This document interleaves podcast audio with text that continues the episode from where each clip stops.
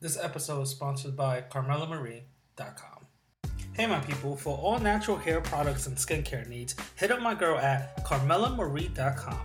All her products are all natural, made by the finest things on earth like avocado oil, cocoa butter, and honey. Use promo code 070413 for free shipping. Again, that's CarmellaMarie.com.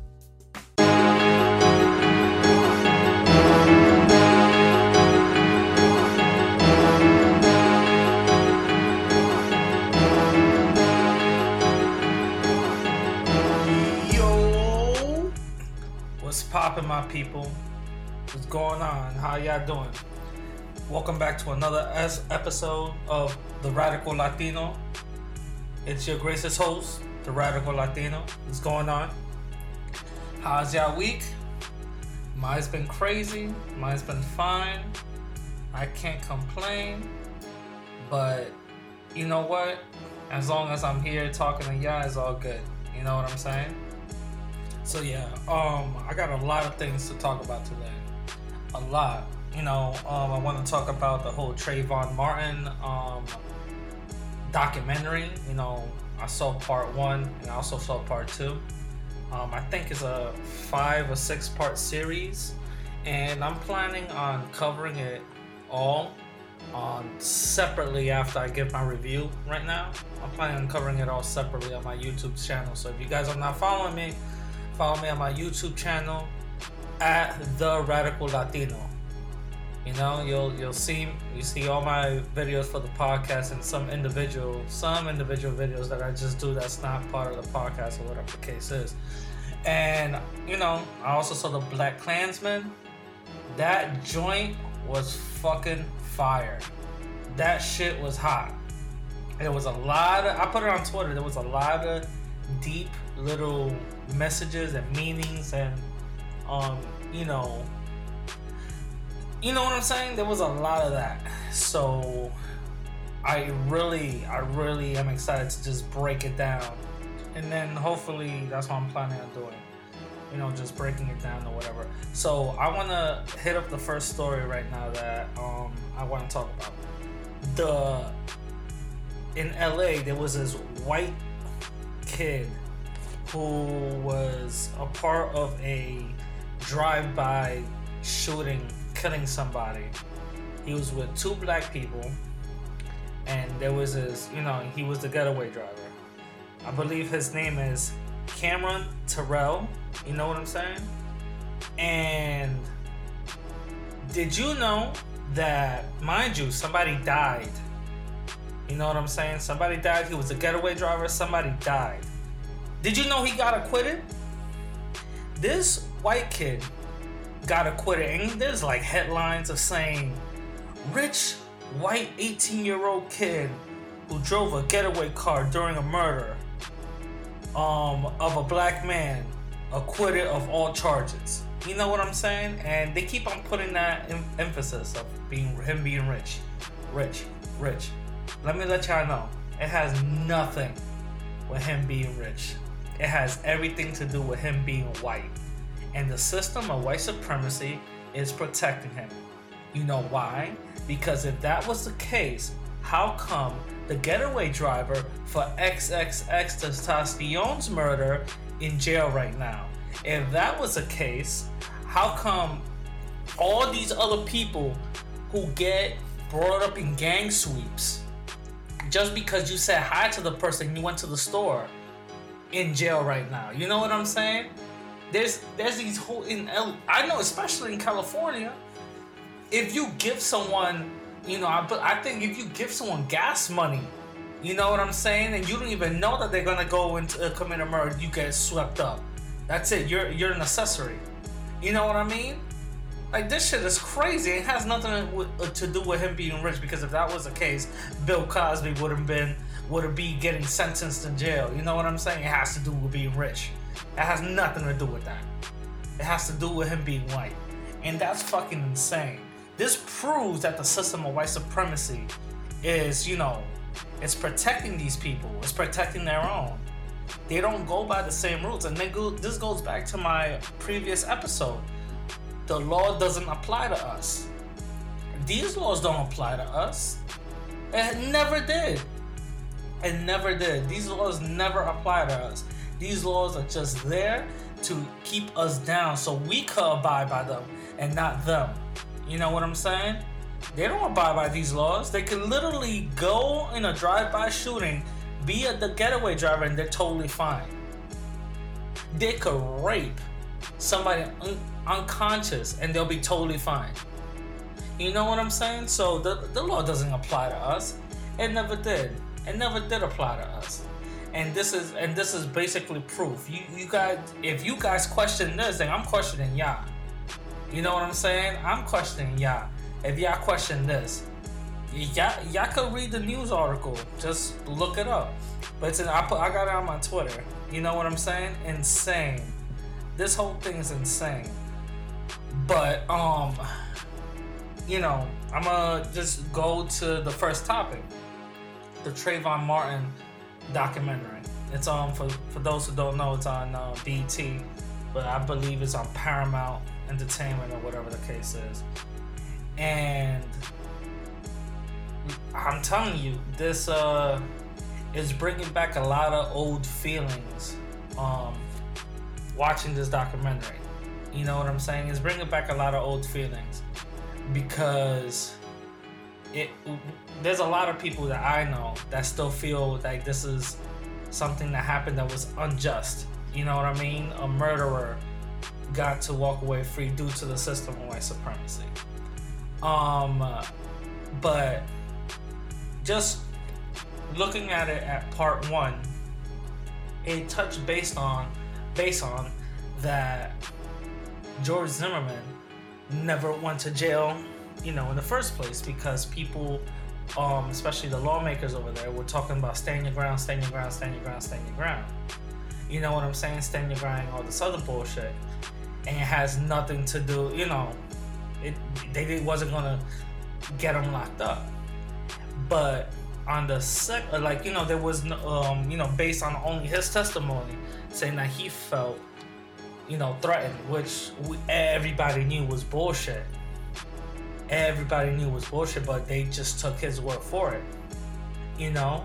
And when you start seeing on the second part where Trayvon Martin's family receives a 911 call, like they received a tape, and you actually, you know, you hearing the screams and then, you know, gunshot and Trayvon Martin's dad, you know, they, they t- say in the documentary, he kept on pr- pressing replay, replay, replay, replay, replay, like 60 something times.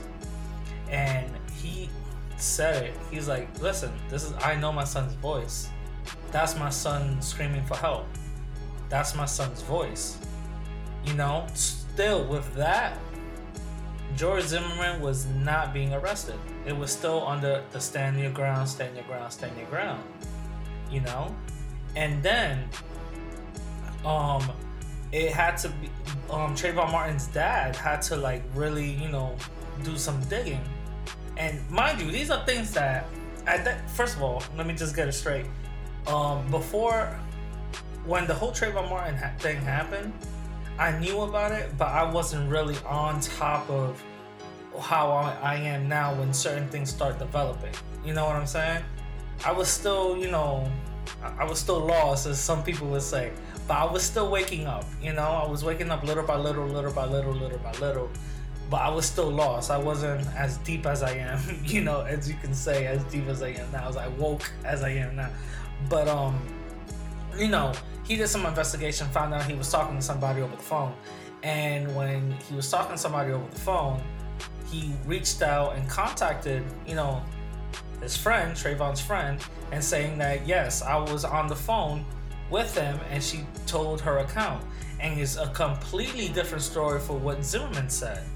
And when they brought this person out to the limelight, and that's when everything started to ravel that's when everything started to crumble. And they had to arrest Zimmerman and they had to, you know, do all these other things because of her, you know, testimony. So from that, to this, you know, everything, you know, this is part. I'm, t- I'm just saying part one and part two. You know what I'm saying?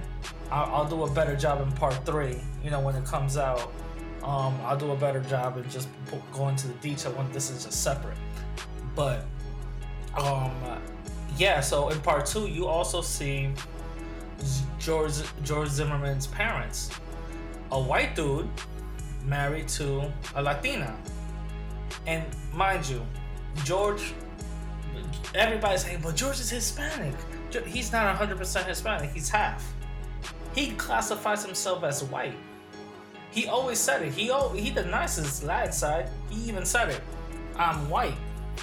So, you know, that first of all, that that Latin for I don't believe I do not believe that that white man that's his father did not teach him some anti-black racism some anti-black ideology because he doesn't come it doesn't come out of nowhere. Know, I bet you hundred dollars that his mom knows about it. She's probably in on it. You know what I'm saying? She's a little Latin bet wench right there. You feel me? For enabling um, this type of thing.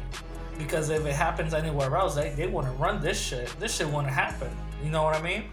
But that's what it is. And that was very interesting. That was very interesting to actually see. But that was part one and part two. Um, now, going back to what I'm very excited to talk about the Black Klansman. I saw that movie on, I believe, Friday.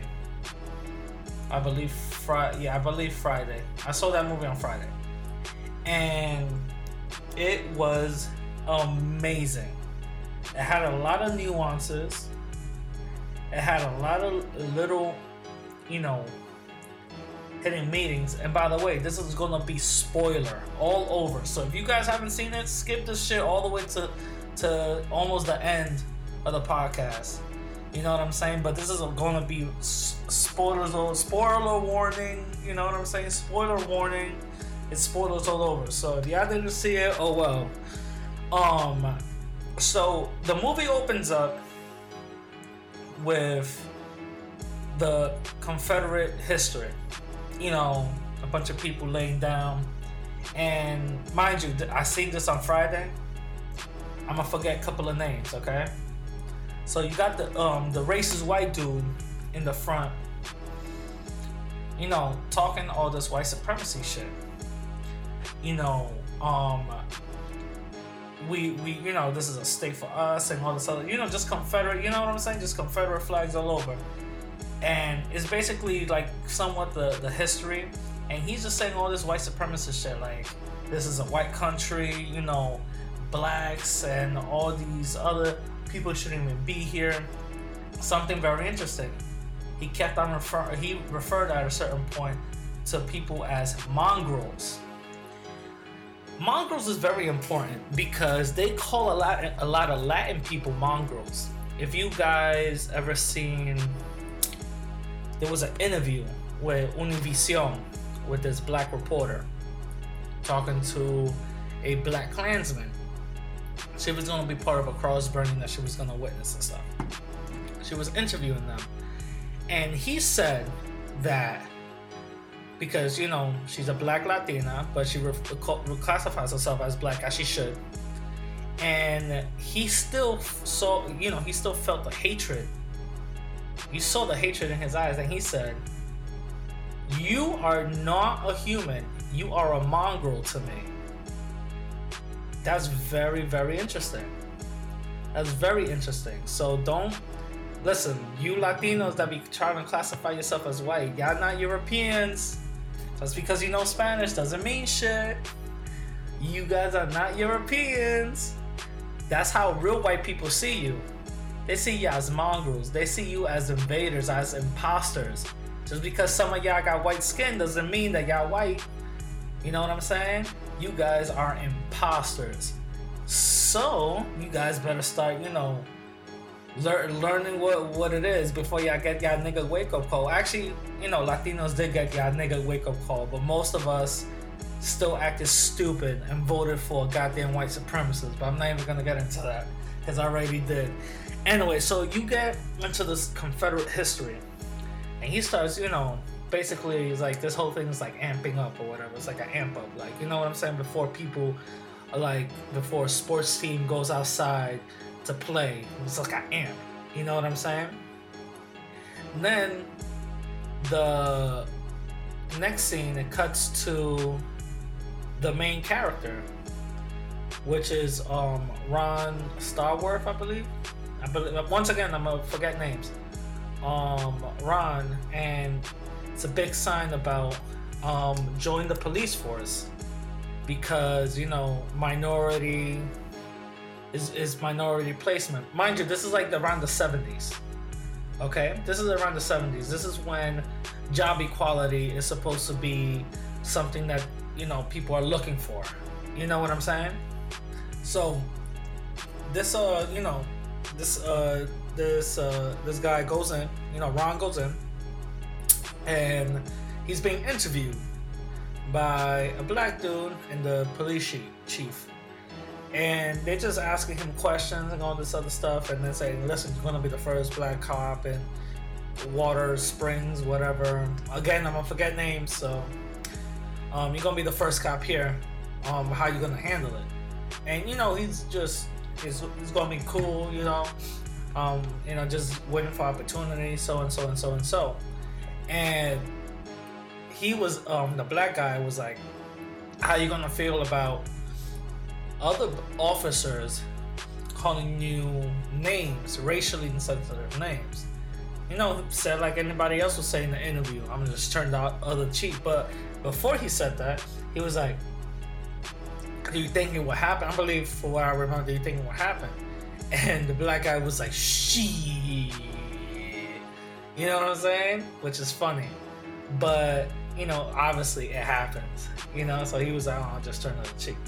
But, you know, I, I like how they, they show that part that they're looking for equality and minority programs and all this other stuff so they won't seem as racist. Remember, the only black guy there ever. Now, when he starts off, he starts off in the record room, basically down in the basement, and officers coming in just to, you know, get records of, of people you know, being arrested or whatever for investigations. That's how he's starting off. And he, uh, you know, he's already experiencing some racist cops already, you know, with one, uh, with one incident. I'm, the, the, I'm not gonna spoil the whole thing. I'm not gonna say every. I'm just going to tell you what's important.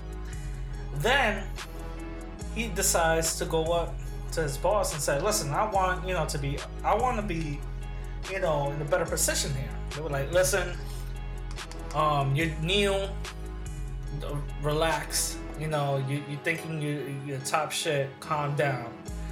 Um, you're not. You you need to still, you know, grow a little bit more.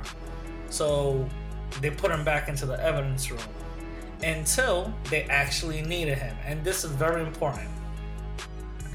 Whenever, whenever someone that's not white, especially black folks, are in a job and people from the dominant society need a face of a black man, best believe they'll become your biggest buddies. Best believe they'll become the best of friends. You know what I'm saying? Because they just need you as a face. And a lot of organizations and people from the dominant society, that's what they do.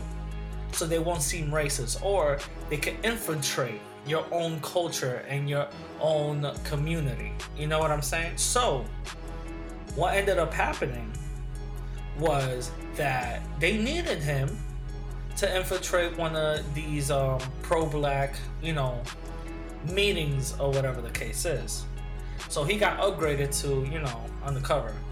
So, you know, that's what happened. You know, they uh mic'd him up.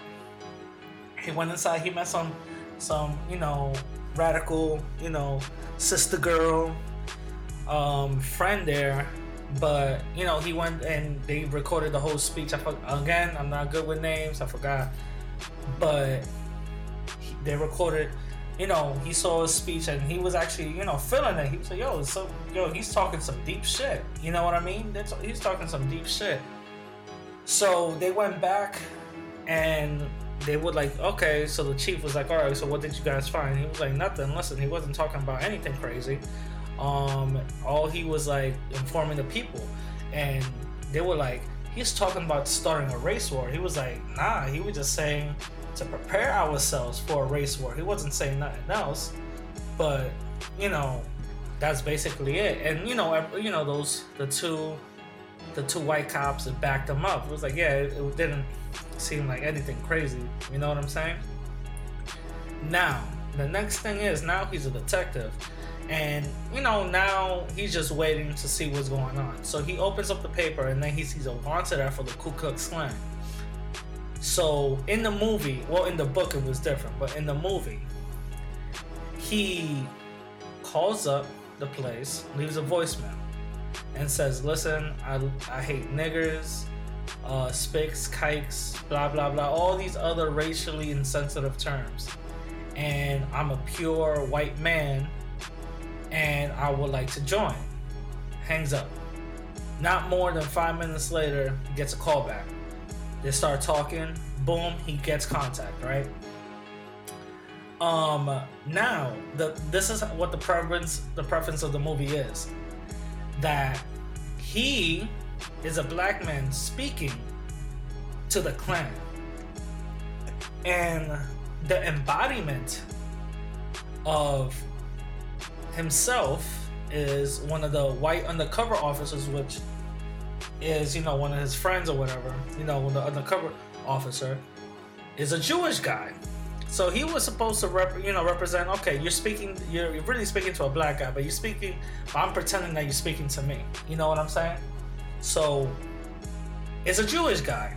And you don't find this out until maybe like third way into the movie that he's a Jewish guy because of the necklace. And he's like, Oh, I didn't know you were Jewish. And he was like, Well, I don't really like to talk about it. It is what it is. And then you find out later on in the movie that, you know, he wasn't really raised Jewish, you know, because Jewish is a religion. Wasn't raised Jewish, but it was a struggle this his whole life. You know what I'm saying? He never had a bar mitzvah or nothing, so he doesn't really care or claim to be Jewish, but he knows that his family is. He knows that that's what he is. You know what I'm saying? But you know, internally there's a struggle there. But you don't find that out later on, right? So, Ron, the black guy, he thinks like there's a camaraderie, um, a camaraderie, camaraderie. I can't even speak right now there's, there's like they're both in the same page. You know, they're both brothers in the struggle. They're both like, okay, you're Jewish, I'm black. You understand exactly how you know how crazy this is. You know what I'm saying? You should understand, and you do understand because you're Jewish, and you went to turmoil. You went through, you know, um, you've been oppressed, you've been, you know, mistreated. So you should know exactly how I feel. And you should be having the same amount of energy, same amount of hatred towards these type of people as I do. That's very important. Very important. Just keep, you know, stay, keep that in, in, in your head. Now, now the white guy, the white officer, he goes and meets one of the the Klansmen for the first time and it's one of their enforcers or whatever the case is, right? So, mind you, he's mic'd up, you know what I'm saying? Doing whatever. He's mic'd up and shit. And, you know, recording all that. So he goes, this is very important what he's about to say. He goes, oh, so what about, um, you know, um, tell me more about the, the Ku Klux Klan. The other guy, the enforcer, goes like, whoa, whoa, whoa, whoa, bro. We don't talk about that in the open. We don't even talk about that between each other. We don't even use that word. Even though we're part of the Ku Klux Klan, we don't use that word. We use words as organization, and that is very telling because that's code words. They automatically, right there in that movie, they're showing you how they're staying in code with each other. they're staying in code with each other. They don't use the words KKK. They use other words like organization, other words like alt right, other words like alt lights. You know what I'm saying? Or race realist. You know, other little bullshit, stupid terms they make up. But it all comes back to white supremacy.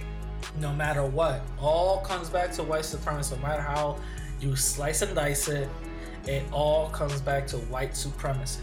So, right then and there, they're telling him, listen, stay on code. We don't talk about this even with each other. We don't talk about what the name is. It's called the organization. So that's very telling.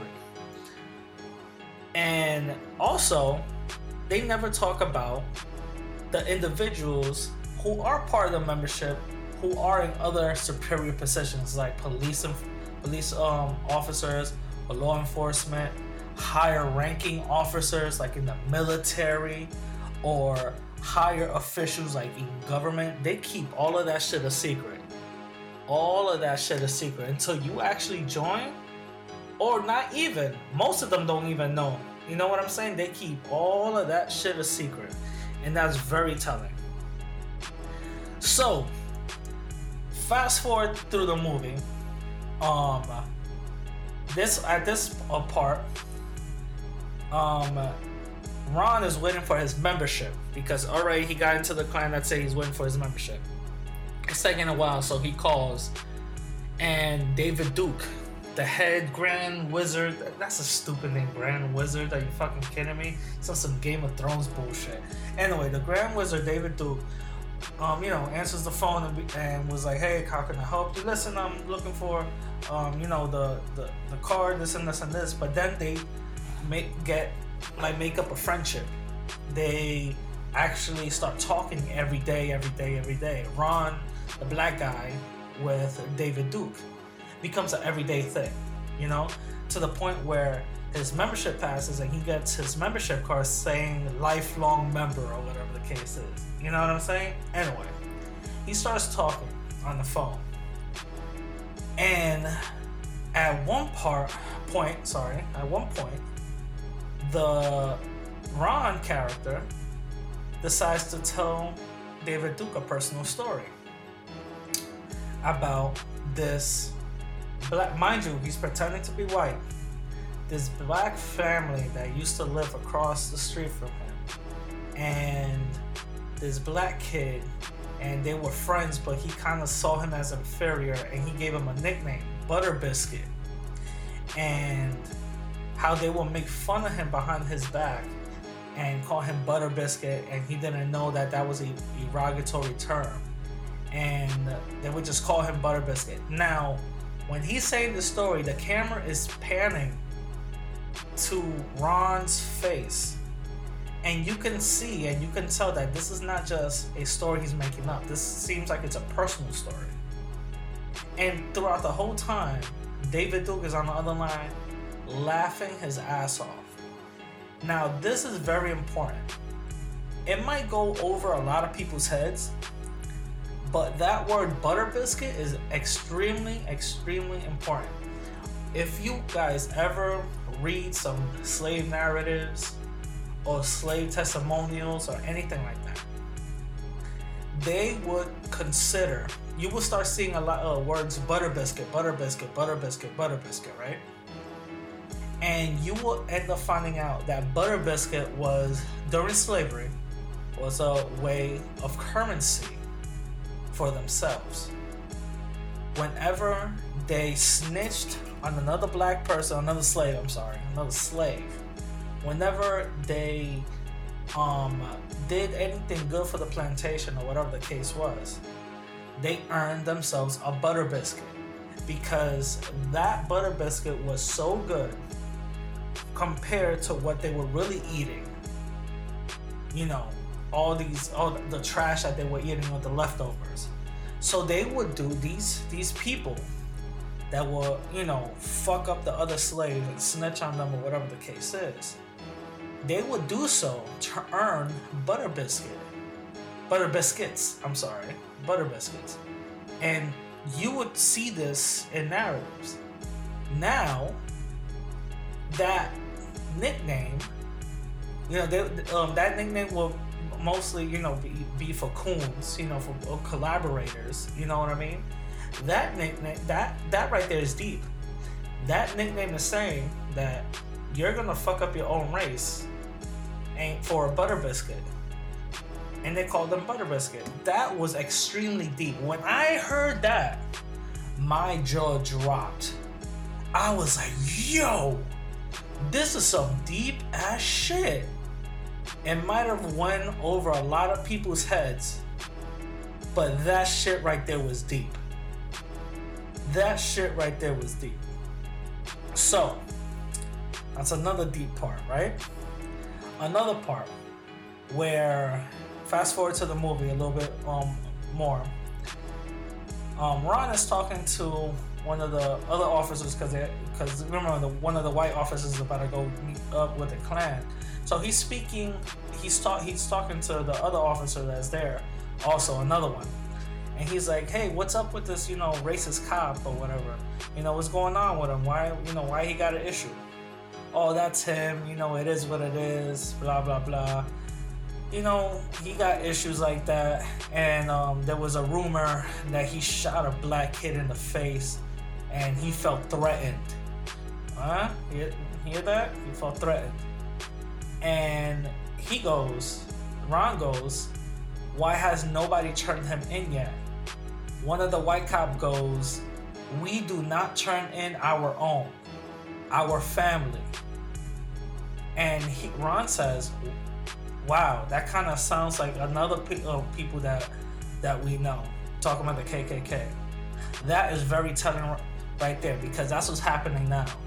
A lot of officers feel like that's a part of a community, part of a family. You know, you got my back and all this. Like they're going to war, but they won't turn in their own, even though they know they're doing some fucked up shit.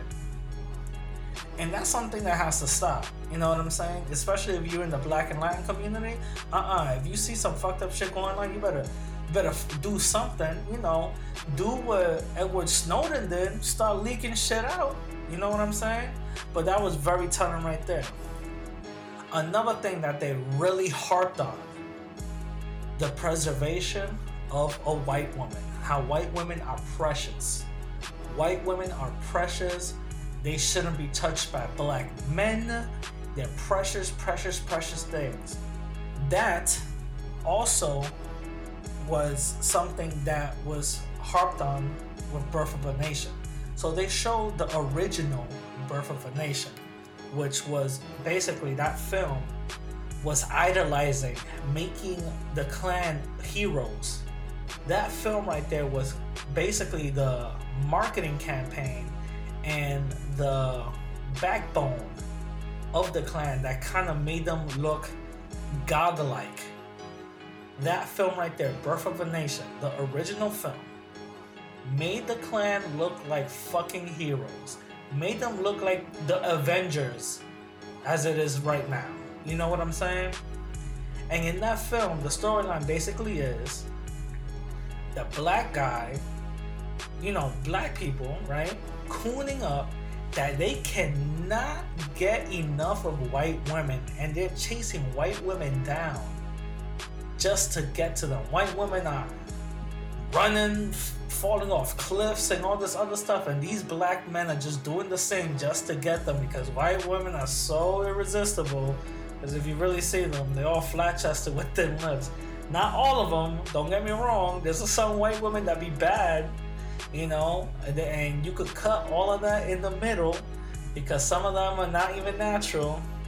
But whatever, I'm not gonna get into that. But it, it harped on like how white women are so irresistible and oh my god, we want y'all so bad and all this other crazy shit. And that that goes on to white women being precious and they shouldn't be touched by black men. You know what I'm saying? And another part of the movie was where they show David Duke and the Klan and all them, basically all the recruits getting initiated.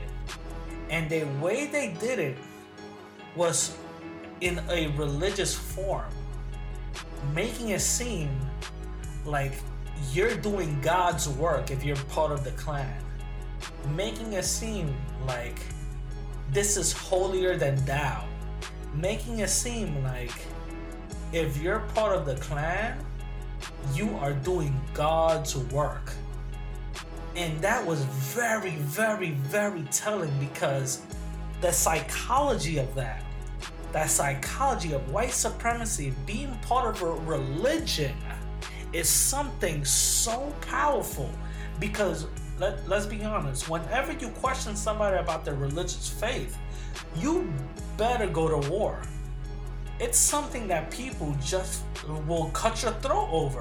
You better not talk bad about my religion my deity my god especially latin people who believe that god is white oh hell no yeah, I dare you to um go put that picture of G- Jesucristo down from from the from the from the wall next to the next to the door that with a bunch of little um candles around. I dare you take that down. You won't get a chancleta in your face. You know what I'm saying? So white supremacy being part of religion and it's a religious thing, that is extremely telling. So that was another thing that I, you know, caught on. That was another thing that was like, mm, boom, this is crazy. Now, something that I skipped over that I'm gonna go back in the in the like in the middle of the beginning of the film. Um, the the Ron character is talking to one of the other chiefs of police that's gonna be part of the investigation or whatever of the Klan he said David Duke is cleaning up his appearance. He wants to appeal to a wider demographic of people, a wider people. And he wants to use code words like immigration, America first, etc., etc., etc., etc. He doesn't want to use words like KKK or no one in America. You know what I'm saying? Um, the the cleansing. He doesn't want to use words like that. And this is was very funny. The Ron character says, No one in America will ever let a KKK person in the White House. And the white cop says, Coming from a black guy, that's very naive. What's happening now? Trump is in office, a noted white supremacist Allegedly, his father was part of the Klan. Allegedly. He has history, history of practicing white supremacy amongst black people. His one of his wives said that he used to read the book Mein Kampf, a Hitler book, before he went to bed. So he has a history of white supremacy. Has a history. So now, fast forward all the way to the end of the movie. Everybody's arrested. Everything is done, right? Now, um, it, you know, the Ron character is, you know, sitting down at the table, and the girl that now his girlfriend, which is you know the the sister girl that we saw in the original film or whatever, it's with him now. And she was like, "All right, now this is over. Are you gonna leave the forest or whatever the case is?" Um, that gets interrupted with a knock at the, on the door. A knock on the door. They both get their guns, right? Pointing it at the door. They open the door. Nothing, nobody's there. They go down the hallway, and the camera shows them, you know, the hallway narrowing out with them going down the hallway. And the camera shows fire all the way in the distance while the camera zooms into the window what they're what they're seeing. And what you see is a cross burning. Basically saying you haven't changed anything. You know, we're still here, we're still strong, and we're still gonna stay here. Basically, it was like, you know, a little threat. Now, this is very important, and I don't know if a lot of people caught this. While the camera was showing the Klan doing the cross burning, they focused on one character in particular with his eyes looking at the cross. mind you, the investigation is over. The investigation is over. That's it. You shouldn't contact the client no more. It's over. They focus on a character looking at the cross burning. They just focus on his eyes. And they show, you know, them throwing the torches in the middle. Focus on this person's eyes again. And then they focus on the cross. Then the camera goes from a tight undershot, basically panning up, showing under the hood. And what you see is the white undercover cop that helped Ron in that investigation with the hood on, being part of the Klan. Meaning, meaning that just because I helped you take down certain people, just because I'm Jewish, does not mean that I'm not white first. Meaning that most of what these people were saying, most of what these fuckers were saying, was hitting him home. Was saying that, hey, guess what? I actually resonate with you people. And this is not even become an undercover operation at this point. This is becoming something personal. This is becoming something that I see fit, that it really resonates with me. You know what I'm saying? And that's very telling. And something that I also saw that be, um, from the the Black Power struggle and the Black Power, you know, um, people there, they were always meeting into like you know these places where they wanted to wake people up and you know unifying all this other stuff. And the white supremacists were always meeting up in places where they always training. They looked more organized. You had to pay dues. You had to do all these other things and the black folks were just telling stories and talking about what they should be doing. And that is also very telling too. That's what we have to get on. We have to get on one code and one code only. We have to train. We have to constantly train amongst us. We have to also get into a military mindset where we have to say, listen, we all have to get on one code. We all have to unify here. I got, you know, i am gonna be part of this black organization. I got to pay dues and all the, you know, fund what you fighting for. You know what I'm saying? That's what I did see, and I noticed that, and I'm like, hey, I think this is something that we gotta, you know, we gotta do. You know what I'm saying? And I like how Spike Lee ended the whole thing with images of the Charlottesville rally and all this and having a connection towards now where there's nothing really changed. You know what I'm saying? And I really I really like that part. I really like that part. All right. So now with those two reviews out the way, now let me get into how white people got handouts now, how white people historically got handouts. The reason why I wanted to make this episode is because um, I actually recorded a Uber pool ride that I was having because I went to Brooklyn for that uh, to see that little protest that they were doing um, in New York. I don't know if you guys know about it, but in New York, some Asian people beat up a black, like two black women. One of them was a grandma because of, for five dollar nails. You know, Asians are wilding out right now. They're little honorary white supremacists themselves. But anyway, they're protesting and stuff. So I was over there, you know, showing my support, talking to people, you know, networking and all that. And I decided to, you know, get on the Uber pool. Um, I was the first person there, right? And the driver pulls up far away to pick up somebody else. I'm like, all right, it's an older, middle-aged white woman, right? I'm like, all right, whatever this white woman decided to talk to me. So I'm like, all right, cool.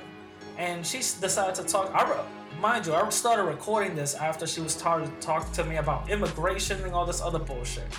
But anyway, fast forward, I, will actually edit the clip or whatever, and I'll put it on Instagram or, or something on YouTube. But the whole point is, she was talking about how her family came here with nothing her family came here and pulled themselves out their bootstraps and how come people are still on welfare and all this other stuff. I shut her down with this.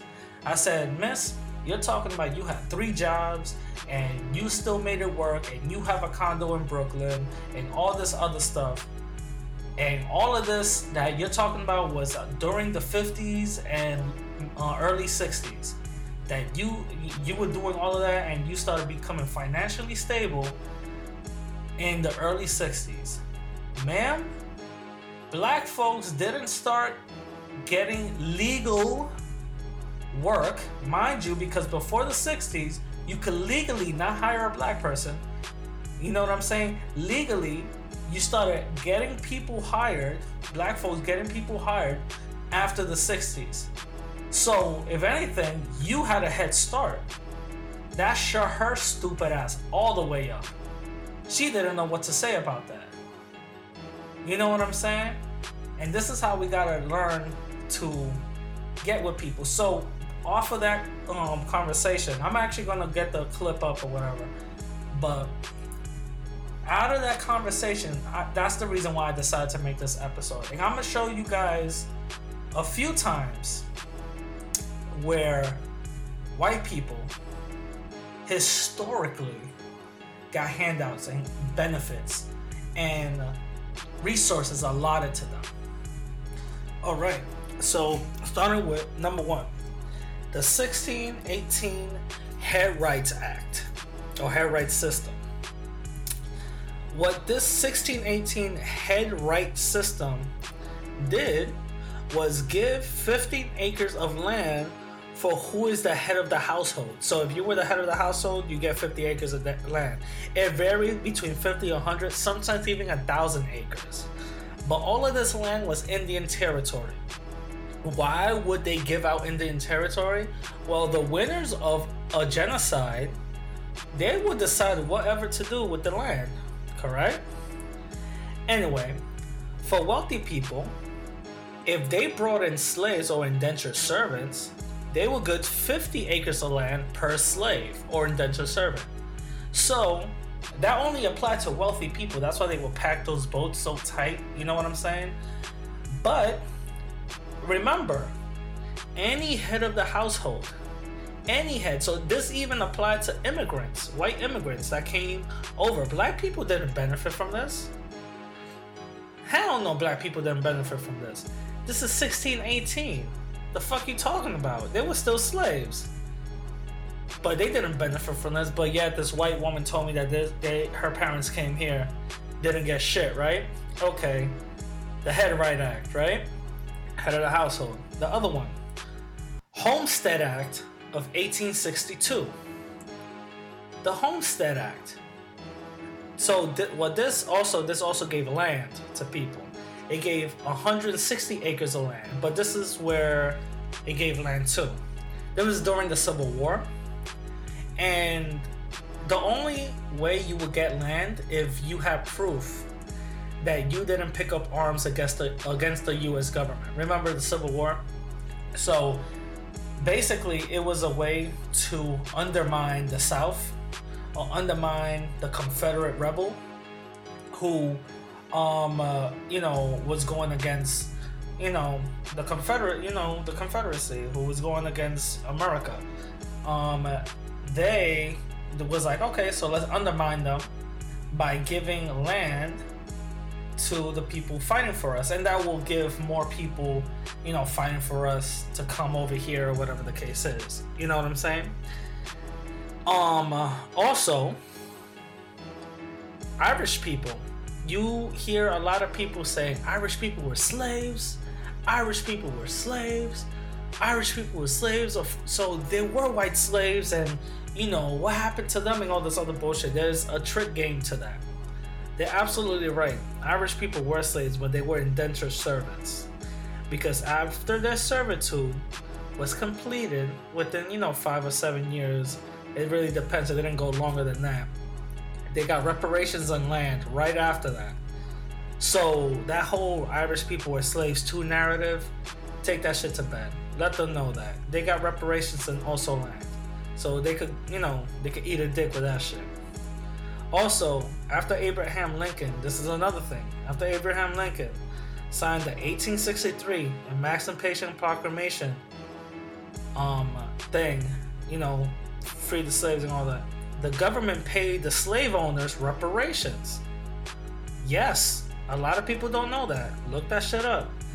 They paid slave owners reparations. Now, how much did they pay the slave owners?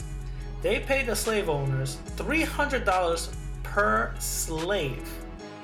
$300 per slave. And guess what? This helped the white elite class more than the you know the poor white class. They paid like 900 or so to slave owners for reparations. But, you know, per slaves, mind you, they had like 900 slaves, so 300 per. You could probably imagine how much. But this is another way how the US government helped white people out. Poor and rich, they helped everybody. They didn't care what financial benefit you had. You're white. We're gonna help you out. All of this, black people didn't qualify for. And the final and last thing, the redlining and VA loan programs. What this happened was the federal government backed up these, this program by, oh, because they want to create the white middle class. That's what they wanted to do. After you know, when cities and towns start to get modernized, they wanted to create the white middle class. So what they started to do was go, give low interest loans out to white people. Only white people benefited for these VA loans. That's all that happened. These VA loans only benefited white people. Black people couldn't get these loans. And if they even tried, they will get denied. So, also, what the redlining was the banks took maps of cities and states and they colorized it. Blue will be the best areas, the you know the suburbs, the great areas. Yellow will be the you know these are the areas that's coming down, but it still holds value.